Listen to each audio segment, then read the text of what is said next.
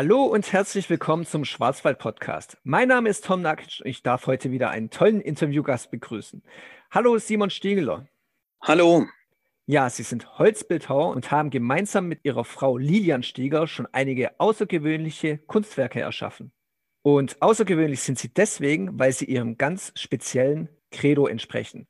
Welches ist das denn und warum? Die Sache ist folgende, also ich habe Holzbildhauer gelernt stamme aus einer Holzbildhauerfamilie und mein Ziel war von Anfang an quasi die Holzbildhauerei oder die Holzkunst im Schwarzwald irgendwie auf neue Beine zu stellen, einfach zu modernisieren und quasi mit meinem eigenen Stil zu bereichern. Also die das Credo kann man so zusammenfassen in traditionelle Holzkunst modern interpretiert. Genau, und da stellt sich auch sofort die Frage, was ist denn überhaupt typisch traditionelle Schwarzwälder Holzkunst?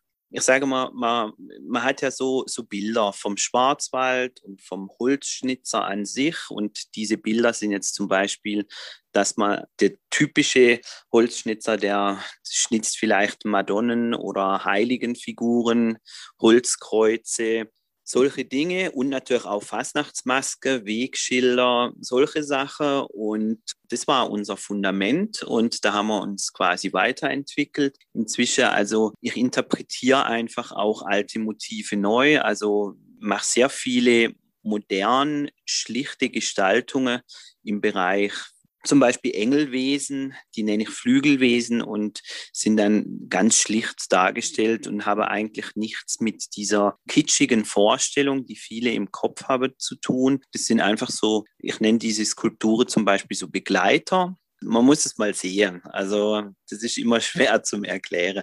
Aber genauso traditionell ist zum Beispiel natürlich das typische Holzmaskenschnitzen, was wir immer noch machen und zwar sehr gerne.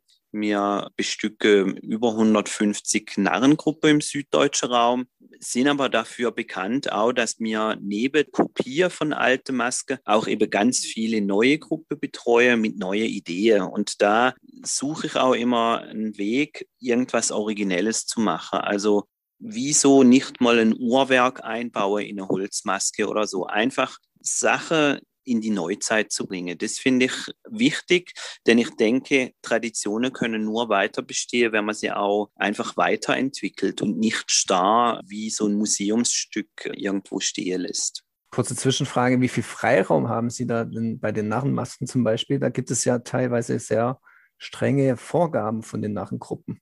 Ja, genau. Also wenn natürlich die Vorgabe klar ist, dann wird die auch so eingehalten. Wir betreuen über sehr alteingesessene, traditionelle Gruppe.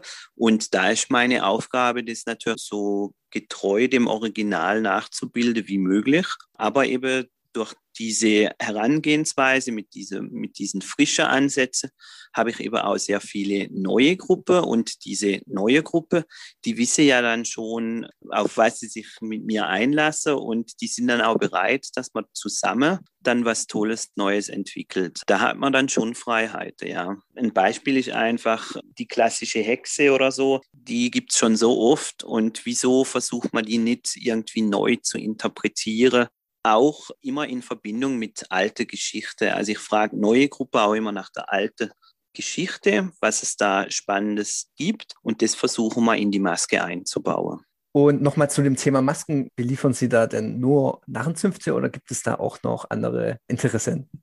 Ah, ja, das ist so, man denkt immer nur Narrenzünfte, Kriegerholzmaske, aber tatsächlich habe ich da schon wirklich ganz spannende Projekte gehabt für Schauspieler wie den Martin Wangler, Fidelius Waldvogel oder eben gerade für Netflix habe ich jetzt für eine Fernsehproduktion, für eine Serie Maske hergestellt nach Kanada. Also die bekomme für irgendwie so eine Hexenserie, bekomme die 10, 12 Maske, die quasi als Requisite an der Wände hängen. Oder für ein Museum habe ich schon gemacht in, in der Frankreich Masken, Porträts von alten Karikaturen oder eben, was auch mal ganz witzig oder besonders war, war, dass tatsächlich aus Griechenland eine Heavy Metal Band extra hierher geflogen ist, um einen äh, Dreh zu machen mit unserer Maske im Wald am Schlüchtsee. Und da musste das halt sehr gruselige Maske sein. Also so ist es ganz spannend. Man macht wirklich Maske für, für viele, auch für einen YouTube-Star habe ich mal eine Anime-Maske gemacht oder für einen Werbespot einer großen Kaufhauskette in Deutschland. Und das sind natürlich ganz originelle Aufträge und originelle Geschichten, wo man die Maske von uns verwenden kann. An spannenden Projekten mangelt es also nicht. Nee, zum Glück nicht. Das ist schön. Und dann benutzen Sie dafür natürlich auch bestimmtes Werkzeug und welches Holz? Genau, das klassische Schnitzerwerkzeug sind Schnitzmesser oder Schnitzeisen und der Holzbeitel. Das ist quasi so ein Holzklüppel, den man nimmt, um größere Stücke wegzuschlagen. Das ist also so die Hauptsache. Dann für große Arbeiten benutze ich natürlich auch Kettensäge und so Sachen oder Bandsäge, um Großprojekte vorzubereiten. Und das Holz im Innenbereich ist zu 80 Prozent ist das Lindenholz, das ich verwende, oder Zirbelkiefer. Im Außenbereich ist es meistens Eiche oder Douglasie. Gibt es da dann auch Unterschiede bei der Verarbeitung? Sind manche Hölzer anspruchsvoller zu bearbeiten als andere? Ja, genau. Also Linde ist so das klassische Schnitzholz, weil es eben eine sehr schwache Maserung hat und weich ist. Und daher ist es einfach toll zum Bearbeiten. Und wenn man natürlich für den Außenbereich arbeitet, dann muss man vor allen Dingen das Holz so wählen, dass es eine lange Wetterbeständigkeit hat. Und das ist dann meistens nicht unbedingt so toll zum Bearbeiten. Also Eiche ist einfach dreimal so hart wie Linde oder diese Douglasie, die ich oft verwende, auch wieder für diese Flügelwesen im Außenbereich, ist die Douglasie ist, ist sehr langfasrig und auch ein bisschen harthaltig und das erschwert natürlich die Bearbeitung, ja. Jetzt haben Sie natürlich schon ein paar Arbeiten erwähnt, jetzt mit den Maskenschnitzen und natürlich Ihren Flügelwesen. Welche weiteren Holzarbeiten haben Sie da noch, die so modern oder neu interpretiert sind und was war zum Beispiel bisher das Ausgefallenste, was Sie umgesetzt haben? Ja, das ist jetzt so auf die Schnelle schwer zu sagen. Mache das ja auch schon ein paar Jahre. Also ausgefallen war, ich habe mal ein Schneeeinhorn in Österreich gebaut. Das war, glaube ich, 15 Meter hoch. Das war ein Weltrekord. Das war natürlich eine sehr ausgefallene Arbeit. Das war auch in, mit anderen Kollegen zusammen. Dann ähm, ein Herzensprojekt von mir ist zum Beispiel auch dieses Schwarzwaldhaus der Sinne, das hier in Grafenhausen steht, wo ich übrigens wohne und arbeite. Und bei diesem Schwarzwaldhaus der Sinne, da habe ich, durfte ich quasi die ganze Gestaltung übernehmen im Innenbereich. Und da war das eben, da ist das Thema die Sinne und die habe ich dann versucht, bildhauerisch, gestalterisch umzusetzen. Da gab es dann oder gibt es noch einen speziellen Raum, das ist der Zeitraum, Resonanzraum. Und den habe ich mit dem Professor Hartmut Rosa, ein sehr berühmter Soziologe, zusammen ausgearbeitet. Und da habe ich einfach versucht, seine Thesen als bildhauerisches Element umzusetzen und verständlich zu machen. Und das war sehr anspruchsvoll und also ich denke mal auch was Ungewöhnliches, ja. Aber mhm. Klar, also eigentlich ist jeder Auftrag immer was Besonderes. Das ist auch das Schöne an diesem Beruf, dass man eigentlich immer wieder neue Anfragen erhält, wo man denkt, okay, sowas habe ich jetzt noch nie gemacht. Spannend, wie kann man das bearbeiten? Das, das liebe ich an diesem Beruf, ja. Jetzt haben Sie natürlich auch schon ein paar größere Projekte dabei erwähnt, an denen ja. Sie beteiligt waren. Klar, auf den Weltrekord sind Sie wahrscheinlich besonders stolz. Auf welche weiteren sind Sie sonst noch stolz? Ja.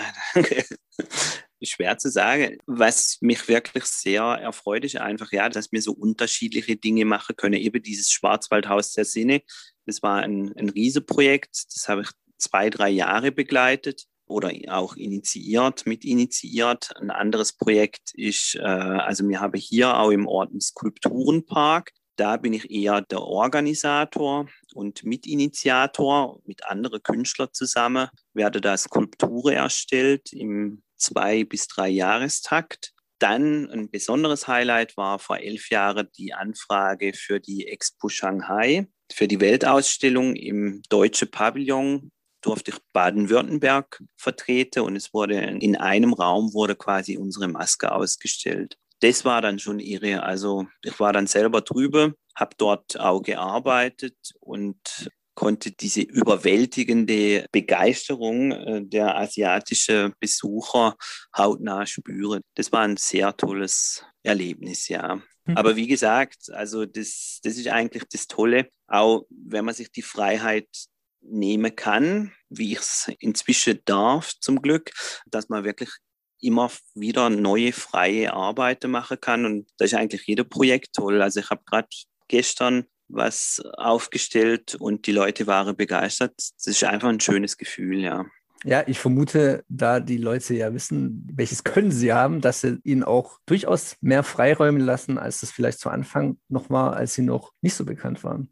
Genau, das ist so der schmale Grat, den man halt so durchläuft. Am Anfang, da war ich schon mehr so der typische Auftragsschnitzer, bei dem man wusste, der macht auch gern mal was Ausgefallenes. Und inzwischen hat sich das eigentlich schon so gewandelt, dass die Leute, die quasi mir einen Auftrag geben, die wissen, wie ich arbeite und dementsprechend wollen die das auch in diesem Stil haben, wie ich arbeite. Und das ist eigentlich so das Schönste, was, was einem, glaube ich, passieren kann, ja. Dass die Leute darauf vertrauen und eben diesen Stil mögen. Das genau. ist eine tolle, eine tolle Entwicklung natürlich. Und jetzt haben Sie vielleicht auch selbst schon einige Ideen entwickelt. Welche haben Sie denn für die Zukunft und wollen Sie uns die vielleicht auch verraten?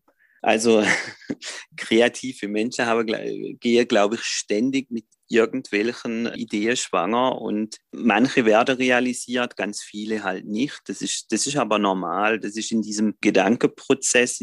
Ich glaube, da ist auch wichtig, dass man sich gar keine Grenze setzt. Aber um was Handfestes jetzt zu erzählen, also ich habe auch inspiriert natürlich von unserer momentanen Situation, habe ich das Projekt Hope entstehen lassen. Das sind Skulpturen, die sich mit dem Thema Hoffnung auseinandersetzen.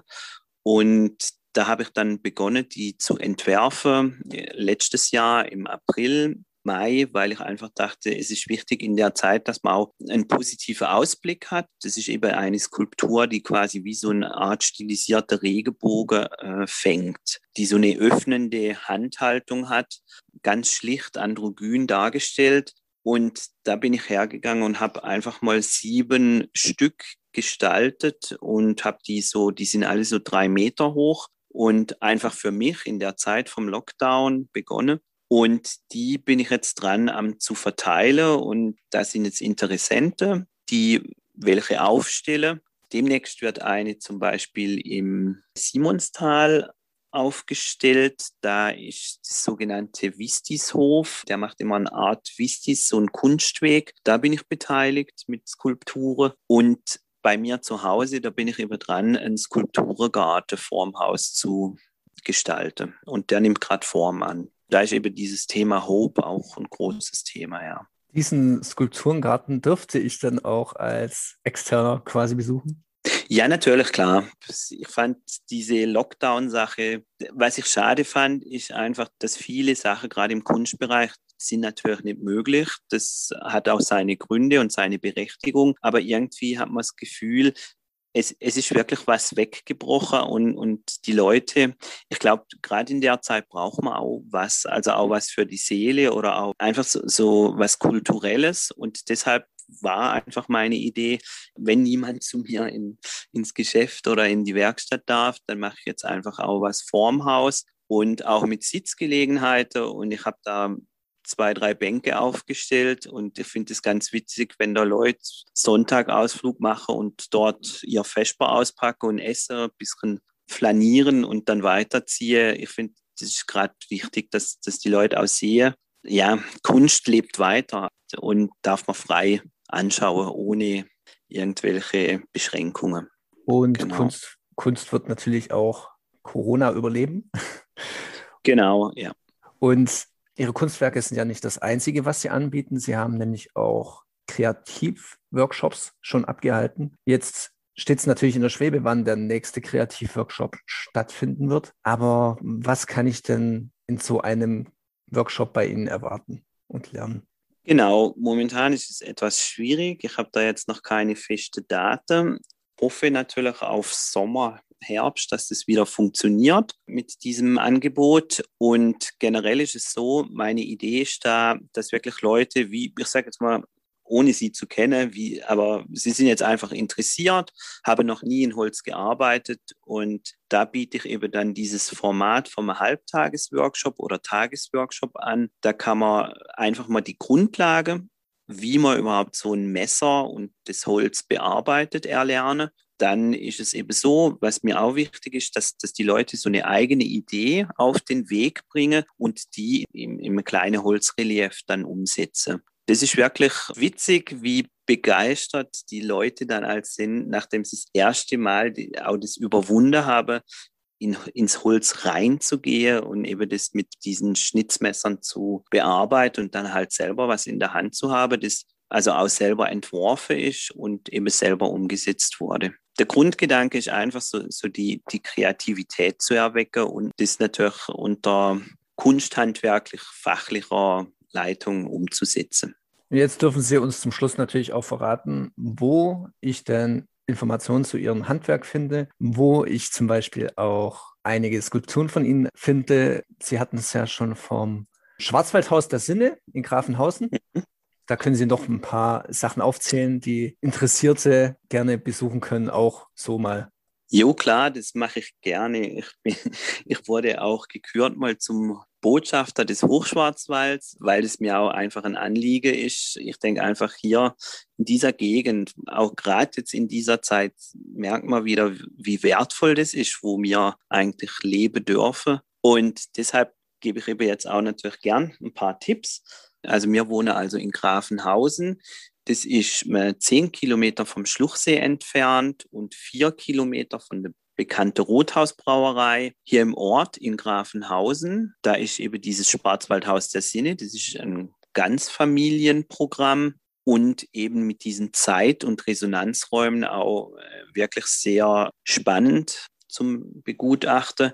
Dann haben wir einen Skulpturenpark im Ort, den kann man auch sehr schön mal anschauen. Da ist man so in 20 bis 30 Minuten durch. Da sind über 30 Skulpturen von zeitgenössischen Künstlern.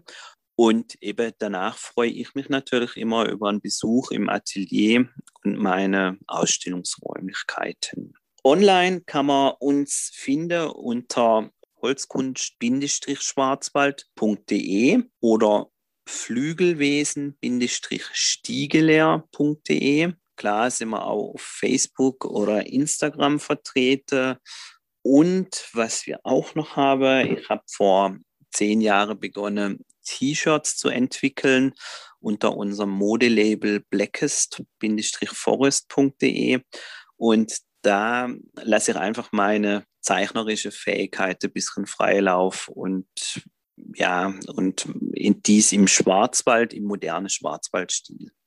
All diese Dinge finden unsere Zuhörer natürlich auch in unserem Blogbeitrag oder in den Show Notes. Klickt euch da durch und schaut euch die ganzen Sachen an und schaut auch gerne persönlich beim Herrn Stiegler vorbei und begutachtet seine Kunst, bestaunt sie und dann wünsche ich für die Zukunft noch alles Gute, dass bald auch wieder Kreativworkshops stattfinden können und bedanke mich für dieses Interview bei Ihnen und bis zum nächsten Mal.